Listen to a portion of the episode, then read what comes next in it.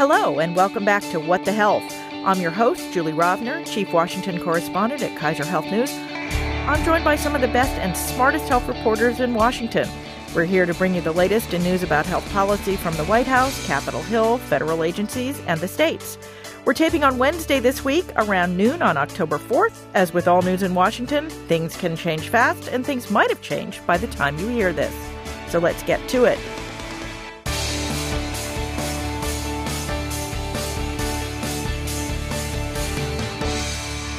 Today we are joined by Joanne Kenen of Politico. Hey, Julie. Stephanie Armour of The Wall Street Journal. Hi.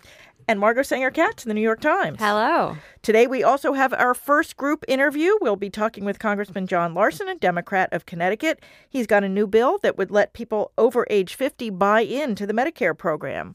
But first, the news of the week. So as of October 1st, which was Sunday, the Republican efforts to repeal and replace Obamacare with a simple majority disappeared with the end of the fiscal year. Happy fiscal new year, everyone. Yes. But so did the authorization for the Children's Health Insurance Program, CHIP.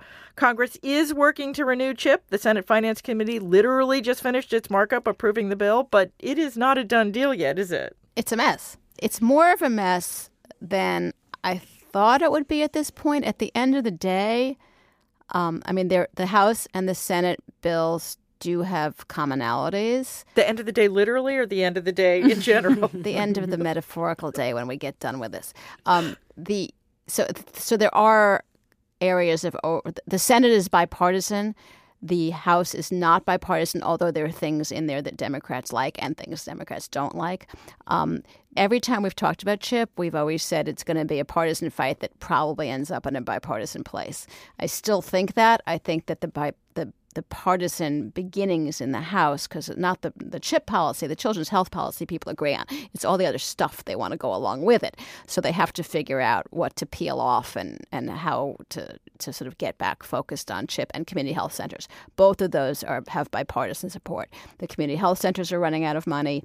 They're not shutting down today. CHIP, in spite of what you might have seen on Twitter or social media, it did not end at the stroke of midnight. 9 million children were not thrown off of their health care. But there is a funding problem in the states. It does have to be resolved, and it is not totally smooth sailing. The other thing is, of the states that are running out of money sooner rather than later, Utah is one that's really facing a fiscal crunch. And why is Utah important? Utah happens to be important because Senator Orrin Hatch, who is A, one of the co-founders of CHIP, B, a senator from Utah, and C, the chairman of the Senate Finance Committee, which is in charge of this thing. It's his state that's in trouble. He cares about CHIP. That, adds some momentum to it, potentially. But it's not going to be an overnight kumbaya. Isn't one of the reasons that CHIP is more bipartisan in the Senate than it is in the House? Because the Senate hasn't bothered to talk about how to pay for it yet, right? I'm looking around the table. People are nodding. Yes, I think that's the hang-up, CHIP costs a little more each year than it cost the years before. And they want to do a 5-year fix, not a 1 or 2 year fix. They have to come up with 5 years of payments. So the math gets a little bit hard because they need to come up with other policies, other parts that either ways they can raise money or ways that they can cut other parts of the budget. And that is in almost every policy fight where the really tough going is. Yeah, and they're dragging Medicare into this in the House. They want to cut money from Medicare to pay for CHIP. So that's in the Senate bill. I mean, we're getting into entitlement season fighting, and it has been that is an evergreen in Washington. I mean, they have been fighting about entitlements since entitlements were born. It's more intense some parts of the year than others. We're into a budget season now. Plus, they've been so focused on the Affordable Care Act repeal. Now they can get back to good old-fashioned entitlement bashing. But right. I also think there are two other things that are making the entitlement cut potential more heated. And one is that the Republicans just put out their budget for 2018. Fiscal year 2018. And it includes, at least on the books in the Senate, quite a lot of cuts to both Medicare and Medicaid. So I think there's a view like these things fit together and that the, Democrats feel like they have to be really protective of those programs. And I think also it really comes on the heels of this big Democratic mobilization to protect the Affordable Care Act. And a lot of that was geared around trying to protect Medicaid from the cuts that would have come from the Republican bills. And so I just feel like everyone is really on high alert. And And so even some small changes that might, in a less heated climate, be agreeable to both sides are resulting in some pretty heated debate. And the big concern, too, is there's a lot of talk of perhaps this not passing until December, which the states that I've spoken to are very concerned about. They're already starting to have to make kind of plans, contingency plans. Are they going to move children if they don't have the funding into the exchange for a short period of time? When do they have to send out notices? The cost of doing all of this is not something that's reimbursed. So for the states, kind of this not knowing when it will actually happen is causing a lot of pressure and confusion and concern. That seems to be a chorus of stakeholders not knowing what Congress is going to do about something important and expensive. They had hoped for a clean bill and yeah.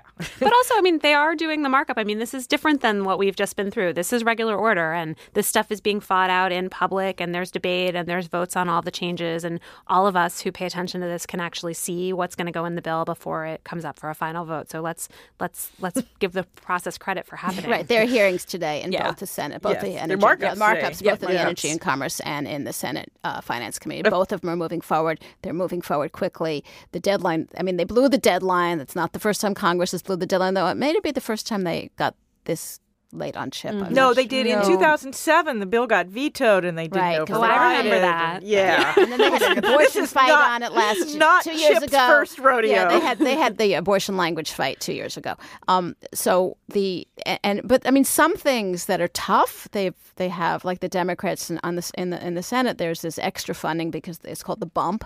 The Democrats wanted to keep, the Republicans wanted to get rid of it. On the Senate side, there was a bipartisan agreement to keep it for 2 years and then slowly phase it out. And so there is a bipartisan framework that we can see. Yeah. You know, it at the end, when they pass it, it's probably not going to look that different from where we start, but they're going to have to go through, you know, another one of those congressional long and winding roads. And they should have been doing this 6 months ago. All right, I think that's enough on CHIP. The other big news, obviously, since we last gathered, Tom Price has resigned as Secretary of HHS in the face of some amazing reporting by your colleagues at Politico, Joanne. So who's going to replace him? Well, we don't know yet. Yeah. There's a long list of names, and if any of us try to recite all the names we heard, we will forget a few of them. But I've called this...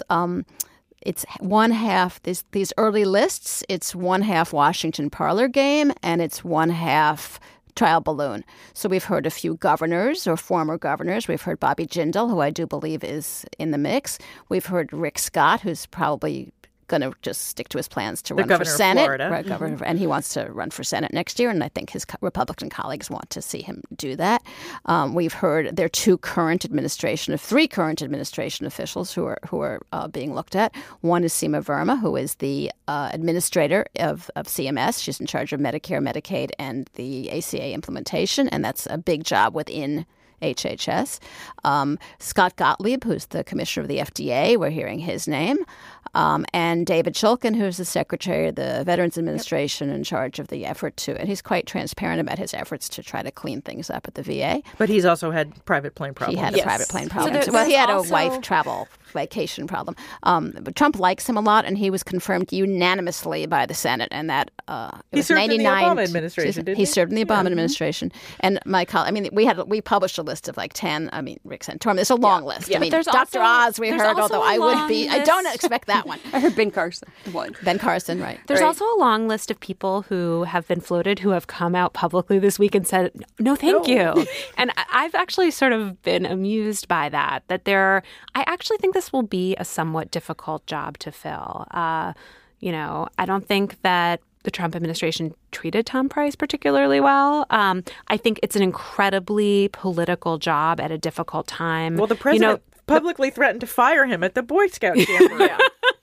And also, I mean, which is probably a first. I don't think any president has gone to a Boy Scout jamboree and threatened to fire a cabinet member before. Maybe I've missed one historically in 1832 or something. But I think this would be an incredibly difficult time to be the Secretary of HHS. You have an administration and a party that is quite committed to repealing the Affordable Care Act. They kind of fell on their face on that. It's not clear whether there's going to be another opportunity. And there is so much political heat right now on the Affordable Care Act, which is, of course, only one one part of the Health and Human Services portfolio, but it's this really politically difficult part. Anyone who's going to come up for this job is going to have quite a boisterous Senate confirmation hearing, even if they can get through. And I do think in general we've seen it's not just Price, but a lot of cabinet secretaries have had a difficult time in the Trump administration. I think it's a very hard administration in which to serve at that level. And when we talk about some of these other people who are already in the administration, like Scott Gottlieb or Shulkin, they actually seem like people who have been able to keep their heads down and do their jobs. They haven't faced a lot of interference from above. And I don't know if it would be attractive to move into this very high-profile, highly politicized job. Yeah, but some people who say they're not interested, we also know that doesn't necessarily mean they're not interested. Right. So part of the Washington parlor game. Right. But Stephanie, you do have to risk whoever steps into it. If they get on the wrong side of President Trump, they could be, see a very publicly on the hot seat. So there's a lot of difficulty. I totally agree with Margot says. It's also kind of who wants this job right now. Well, the job security doesn't appear to be very good. And the trajectory of HHS is already very clear in terms of what's happening. So it's not like someone's going to necessarily come in and have a whole new vision, I don't believe. It's sort of, are they able to follow some of the marching orders that are coming? Yeah, to that end, I think the other names that we were seeing floated are people who have experience in the Department of Health and Human Services before, but may not be, household names, the Tevi Troys and the Alex Azars and the, people who've sort of been in the trenches but could presumably run the department because they've been in leadership positions, but not necessarily out on the morning show circuit. Right. But, all right. Well, That's the HHS secretary for whom we will have a name hopefully soon. It might not be soon. I mean, they're voting on the deputy today in the Senate. So he can take over. There could be an acting, and it could be for a while. Because, right, I think so too. Yeah, I mean, but the president we've all watched him publicly attack a number of his cabinet members, but actually Tom Price is the first one to go, other than General Kelly, who switched to becoming chief of staff. So the other ones, notably Jeff Sessions, are still in their jobs. And Tillerson. Right. Mm-hmm. Right. Tillerson, right. I mean, it's not who may or may not have called the president a moron. There's been a huge amount of upheaval in the White House staff. I mean, total upheaval there. But this was the first cabinet member to leave. All right. Well, fair point. Any news on the on-again, off-again bipartisan talks in the Senate? The Senator Lamar Alexander, Patty Murray, hoping to come to a deal on a really, really, really small individual market stabilization bill. What do we know? They keep making these small peeps that suggest that they are continuing to work. And Senator Alexander came out, I think, yesterday and said publicly that the current deal would include 2 years of funding for these cost-sharing reduction subsidies to insurance companies that have been a big part of this debate. He had initially said he wanted only 1 year, but I think we still don't have a great sense of exactly what's in the package and whether the leadership is interested in moving forward on it once the negotiators finish their jobs. Some of the leaders on the Senate side have actually, after the last repeal bill fell apart, where they clearly preferred repeal to stabilization. I mean, Senator Cornyn has come out and said, some encouraging things. So they're not.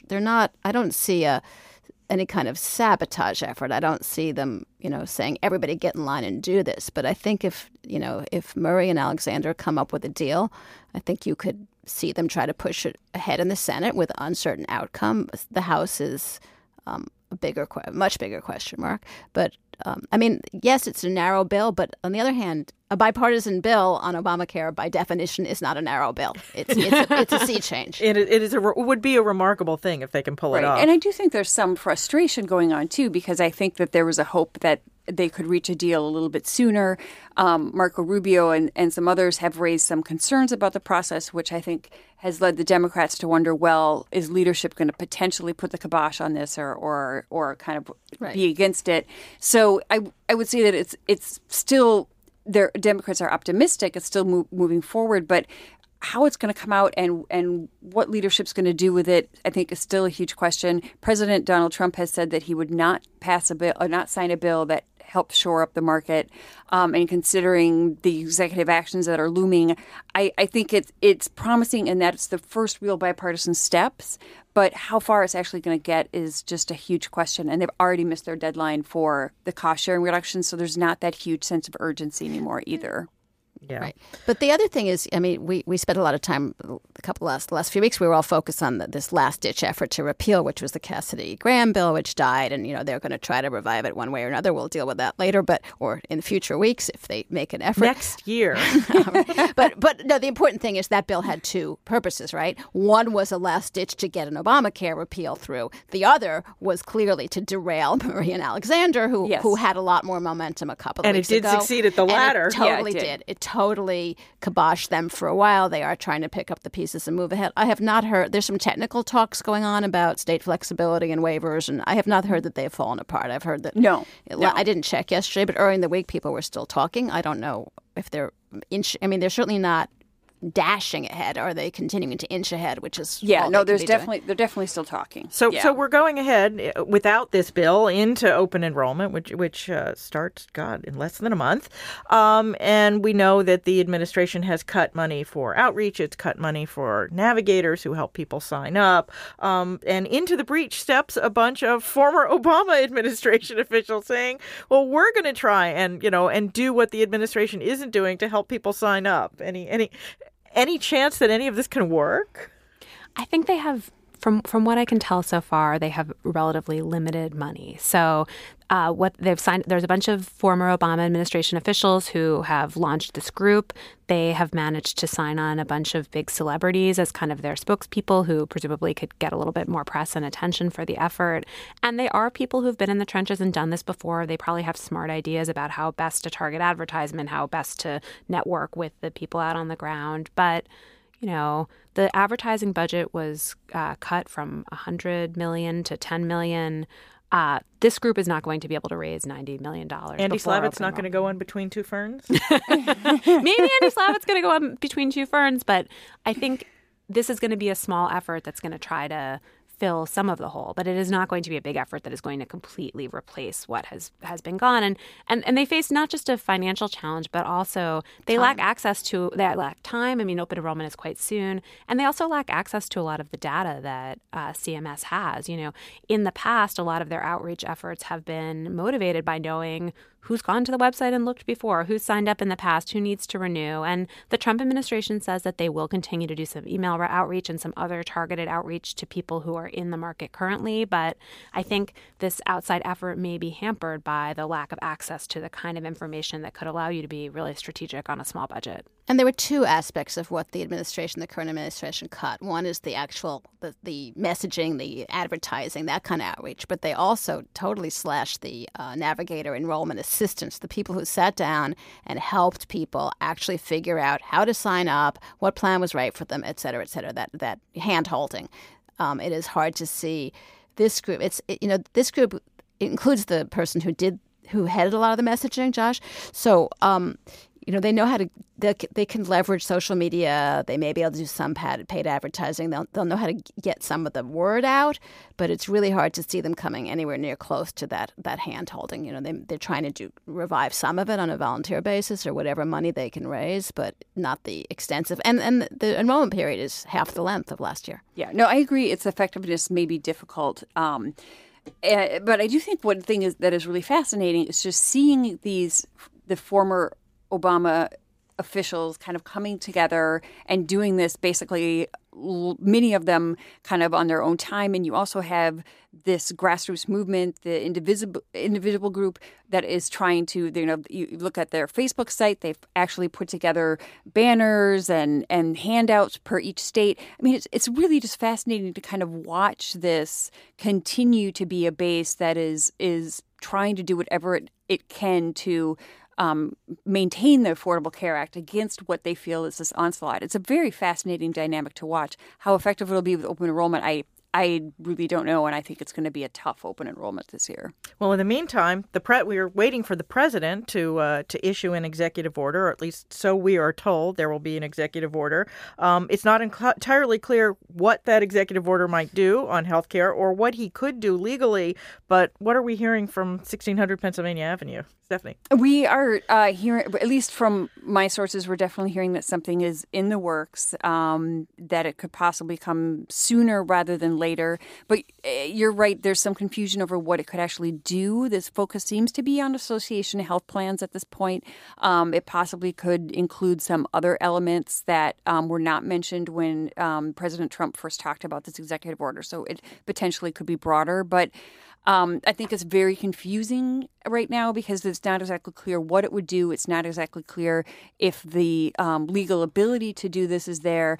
And it also is really confusing because, at one hand, the president is talking about working with Democrats on something bipartisan, yet a lot of the actions that are going on within HHS and potentially this order do just the opposite in terms of undermining the ACA. I mean, if there's any teeth in this order, if and when it comes out, I mean, it could, when we walk out of the studio, we could find out it just came out. Right. And right. The other thing is that this, you know, President Trump's idea of this week can really be metaphorical, right? It can, this week could be, who knows when. It's like your end of the day. Yes. So this week could be, you know, whoever, you know, we don't know when it's actually coming. However, you know, we often joke about, you know, healthcare journalism being a full employment, lifelong job security. Healthcare lawyers have the same job security.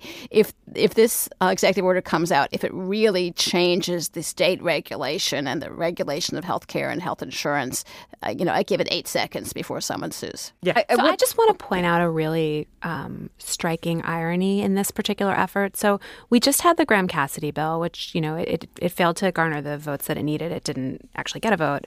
But the animating idea of the Graham-Cassidy bill was the problem with healthcare in America and under Obamacare is that the federal government has too much authority and states are not able to be innovative and be flexible, respond to their local conditions, be more frugal, and that what we need to do is take away this federal apparatus for regulation, take away the federal direct funding, and instead give money to states and say, states, like, we trust you to do a better job. Regulate yourself. Use the money as you see fit. Develop innovative and different and creative systems.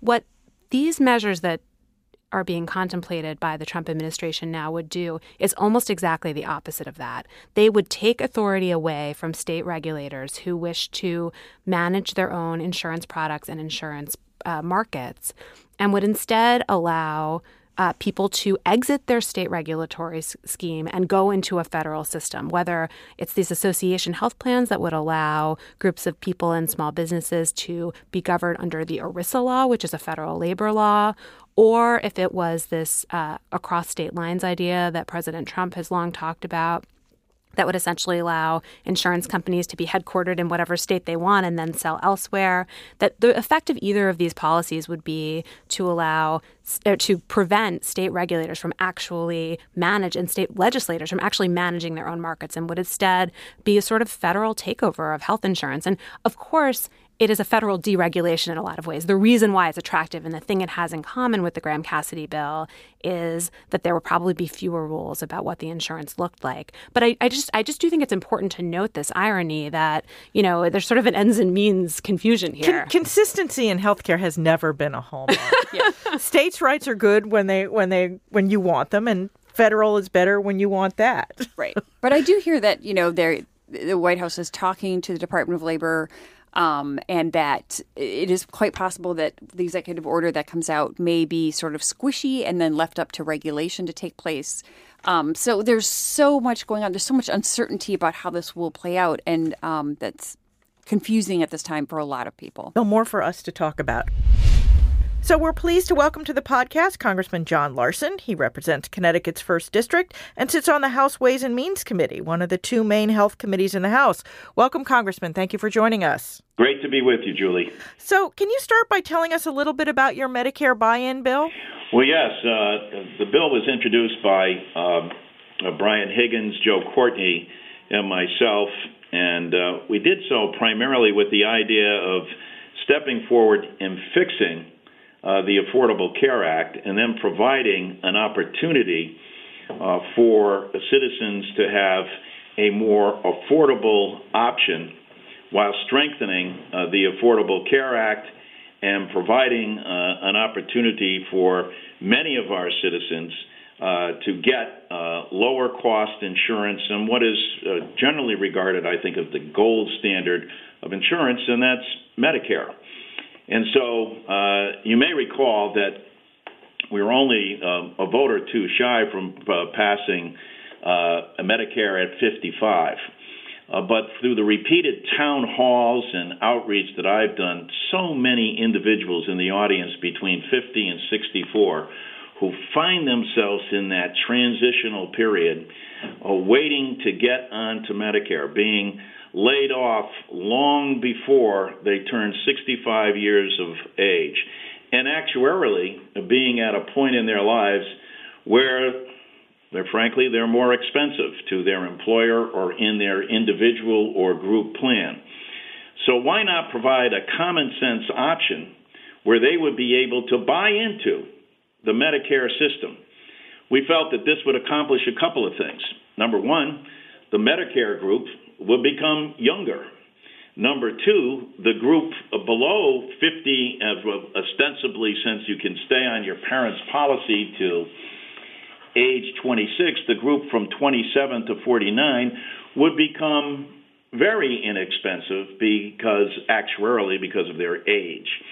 And so we looked at this as being a common sense approach. And when we added both the idea that Medicare would be able to negotiate for volume discounts, as both the military is able to do and is Medicaid, we thought that this would also help drive down the cost. And also by effectively adding into this some teeth where we would be able to get after the inefficiency, the fraud, and abuse, which the Commonwealth Fund suggests is around $50 billion annually, we think that we've come up with an alternative that would include corrections in the Affordable Care Act that would create risk pools, risk corridors, that would have us make sure that we have reinsurance in a sensible way and be more generous in terms of how we look at contributions where people aren't falling off cliffs, that we had a common sense proposal that actually we think that if the Republicans were ever allow us a hearing on this, that there would be great interest in a common sense way to help assist more Americans get the insurance that they desire and the coverage that they need. Now, just to be clear, this isn't the same as what Senator Sanders is pushing, the sort of Medicare for All bill. That's correct. It's not. And I have nothing but respect and admiration for Senator Sanders, et cetera, but this is far different in terms of this is, in essence, this is a public option. In the House of Representatives, we passed the public option. Fortunately, that was never taken up by the Senate in the bills that we passed. But we believe that this will provide people an opportunity, especially so many of them that are in this transitional period of their lives and looking out to how do I make it from whenever I leave my employment to Medicare and get the coverage that I need with something that's generally viewed as the gold standard of coverage, Medicare. All right, colleagues, who has a question? Margot.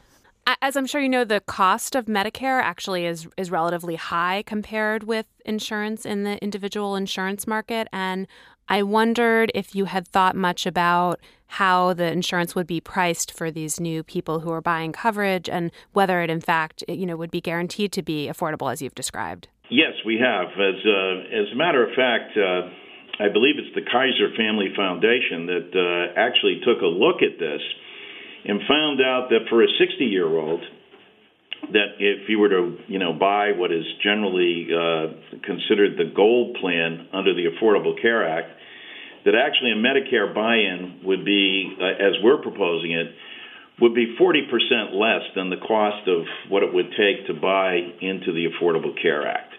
So we think that actually this is more effective and less costly than the Affordable Care Act. This is Stephanie at The Wall Street Journal. I had two questions for you. The two concerns I've heard about this is that it could potentially erode employer coverage and raise federal spending. I'm wondering what your thought or rebuttal is to those concerns. That's something that I don't know that I can fully answer it, et cetera, in its hypothetical sense, but I think just the opposite will occur. And I've yet to be remain convinced by any facts or statistic that would suggest otherwise. I mean, to me, this is a pretty logical proposal. If you're allowing people the opportunity to buy into, pay for the Medicare that you're able to receive at age 65, that so many of them find themselves in this desperate situation. And also, when we look at the cost-benefit analysis and when we look at the cost of insuring people, that the age group of 50 to 64 is the most costly, that this would make eminent sense to do so. This is Joanne Kenen from Politico. I have a question about the politics. In the Democratic Party, there is an increasingly visible divide between those who do back Senator Sanders' version of Medicare for All and those who might think it's a nice idea but not particularly practical. And that could become a pretty potent primary season issue for your party in 2018. Is this the middle ground? Is this something that you can sort of say, this is, whether you're a single-payer guy or not single-payer gal, this is a sort of common ground where we can agree and move forward rather than hitting each other on the head? Well, yeah, I think that it's common sense and middle ground. But again, aspirationally, I think that you'll find many people who have signed on to our proposal or also signed on to John Conyers' bill or, Bernie Sanders. I think people aspirationally, when I have public forums, et cetera, we have a number of people from Indivisible who will show up, and all who are very ardent supporters of single payer or universal health care or Medicare for all, whatever name it comes over. When you go through the proposal, I think as someone who was here when we passed the Affordable Care Act, first we have an obligation to the people, the more than 33 million people who would be impacted by the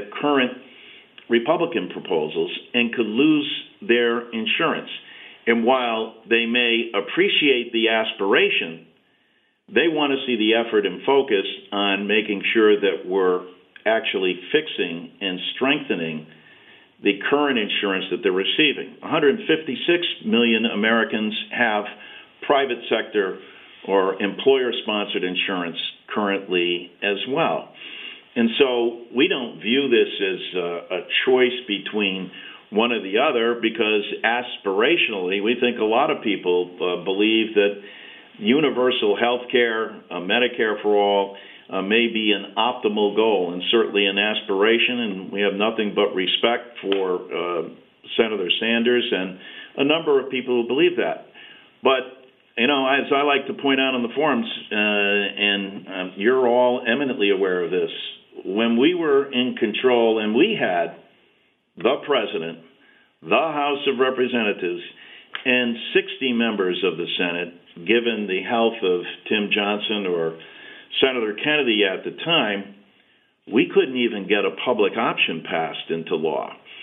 And so While I certainly appreciate the aspiration, and there was no stronger proponent of universal health care than Ted Kennedy, the practicality of what we face, I think, demands that we provide solutions. Congressman, it's Julie again. I'm going to let you go in a minute, but I have one last question. Sure. The Senate is working towards a bipartisan, a very small bipartisan package to try to stabilize the individual market for the moment, if you will, or at least going into, sure, imagine the next election. Is there any chance in the House that there could be any kind of a bipartisan anything on health care right now? Well, one would hope so, but here we are today. I just came from a hearing where while the Senate is focusing bipartisanly on trying to come up with solutions, we're in a hearing now where we're focused on the repeal of IPAP. This is as the Children's Health Care Bill expires and community health-based clinics expired on September 30th. There doesn't seem yet to be the fierce urgency of now in the House of Representatives that one would expect. But I would also note that both Debbie Stabenow and Sheldon Whitehouse, and I understand that bipartisanly, Lindsey Graham is even looking at the Medicare buy-in approach at 55 or 50. We think that 50 makes more sense, but at any rate, we know that there's commerce in this vitality of an idea that could help us and, more importantly, help the American people in terms of making health care more affordable and accessible. Well, thank you very much, Congressman John Larson, Democrat of Connecticut. Thank you for joining us. Happy to do so. Well, let's wrap things up with the segment we call Extra Credit. That's where each of us recommends a story they read recently that they think everyone else should read, too. Don't worry if you miss it. We will post the link to these pieces on the Kaiser Health News site, khn.org. Joanne, what's your extra credit? They should go last. Let them go. All right. Margot, what's your extra credit? I wanted to mention a piece that two of my colleagues at The Upshot, Aaron Carroll and Austin Frack, did a couple of weeks ago, actually, right around the time that the Bernie Sanders single-payer bill came out. And they were responding to the very common talking point that, you know, every other country in the world does it better, that they have universal care. And I think that when politicians describe that, they seem to suggest that single payer and that a kind of uniform approach to single payer is how everyone else does it. And the U.S. is just left behind because it has this weird system that is unlike the rest of the world. And so what one of our editors asked Austin and Aaron to do was, could you set up like a NCAA-style bracket tournament of all the countries of the world? And could we have a winner with the best healthcare system? And so I really want to recommend their piece, which does this and actually allows you to play along at home. At each stage of the competition, you can pick the one that you think is better. I think they assembled a panel of experts who had their opinion, but they didn't all agree. I mean, I think some of these calls are quite tough. But aside from the kind of fun game element of picking which health system you like the best. I've been to the winner. Which I'm not going to spoil. No, we're not going to spoil it. Oh. But I've studied its healthcare system. But the thing that I found really striking about their piece is it was a really great reminder to me that actually there is almost no uniformity in how other healthcare systems in the world are organized, that there is not this kind of template of one single-payer system that everyone has, that in fact there just is a really wide variety, and there and kind of structurally, financially, in terms of what's covered, single-payer is not the dominant approach. And it made me think that all of us, as we enter this new phase of democratic politics in which there is a greater striving for universal care, I think it would behoove all of us to become more acquainted with these different international systems and realize how they're the same and different and which models might be the best model for the U.S.'s values and existing system. Stephanie. My piece is one by Michael Hiltzik. I don't even know if I'm saying that correctly. I think it's Hiltzik. Yeah, okay, at the LA Times. It definitely kind of has an edge to it, but it's really interesting. It looks at, it, in my book, kind of with HHS Secretary Tom Price gone, the fact that many of the actions that have been taken by HHS and the Trump administration when it comes to the ACA are likely to continue, and here's why, and here's what some of the elements have impact has already been, such as looking at the waivers that were not approved in two states and how that will increase insurance premiums. It's just a big, broad look at kind of the state of play, and for people who want to kind of get a good sense about what has happened and what's likely to continue, it's a really good step-back piece to look at. Yeah, something that's been sort of undercovered. I will go next since Joanne wants to be last. Mine is a very short piece, but it's sort of the favorite piece I read this week with so much heavy news in it. We all loved it. From Anna Edney. Gave us all great pleasure. From Anna Edney at Bloomberg, my former colleague. And the headline is, FDA warns bakery company, love is not an ingredient in granola. And I'm sure you can figure out what the story is, which is this bakery decided that in its ingredients list it would include love, and the FDA warned them that they are very serious about nutrition labels and ingredients in particular, and that love is not an allowable ingredient in anything you bake, even though I'm sure that many bakeries do bake with love. And so. It's a great story by my former colleague. It's really Anna, it's a fun story. She's great. Yeah, it's a fun story. Okay, obviously, I don't always come in and talk about political reporting as the Politico healthcare executive editor, but today I'm going to, because two reporters on my team, Rachna Pradhan and Dan Diamond, Rachna got the first tip about then Secretary Price's travel. The two of them did. This was not an overnight. This was a detailed, in-depth meticulous investigation, going through all sorts of records, really documented that first story, the $25,000 flight to Philadelphia. And, you know, culminating with the extra credit story I submitted, from which was late Friday afternoon. Secretary Price resigned after we published, I think it was 5 stories over 10 days.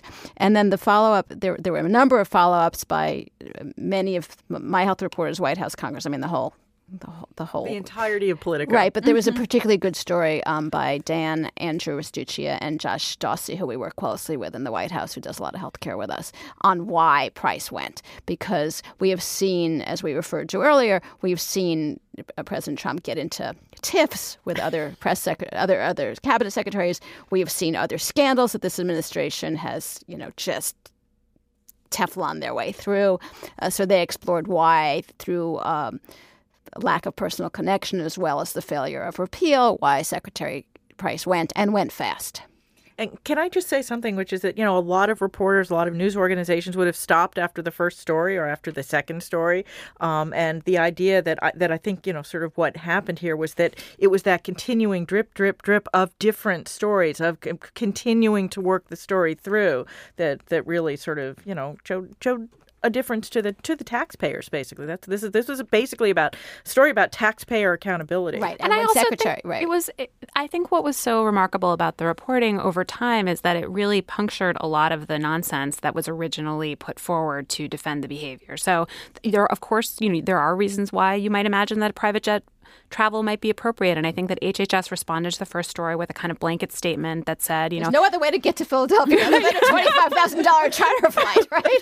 But then, you know, we learned in the second story that there were times that Secretary Price traveled where there was not a huge rush, even though they said it was because of time pressures. And then we learned later that, in fact, it was not even necessarily exclusively for work. And I felt like, as a reader, that what the reporting did so well was really push back against some of the superficial explanations and really forced Secretary Price and also the Trump administration to decide whether the justifications that were provided were adequate to explain the behavior. Yes, and also on Thursday, I believe it was Thursday, when Price said that he would repay his seat. And, you know, he sort of thought it would be over. And then, like, an hour later, we had another story about the military, the use of military flights for extensive overseas travel. Yeah. And that, I think, was sealed the deal. All right. Well, congratulations to our colleagues. That is it for today. Thank you very much for listening. If you enjoyed the podcast, you can subscribe on iTunes, Google Play, or wherever you get your podcast. We'd also appreciate it if you left us a review. That will help other people find us, too. If you have comments, you can email us at whatthehealth, all one word, at kff.org, or you can tweet me. I'm at J. Rovner. At Joanne Kenen. At Steph Armour 1. At Sanger-Katz. We'll be back in your feed next week. In the meantime, be healthy.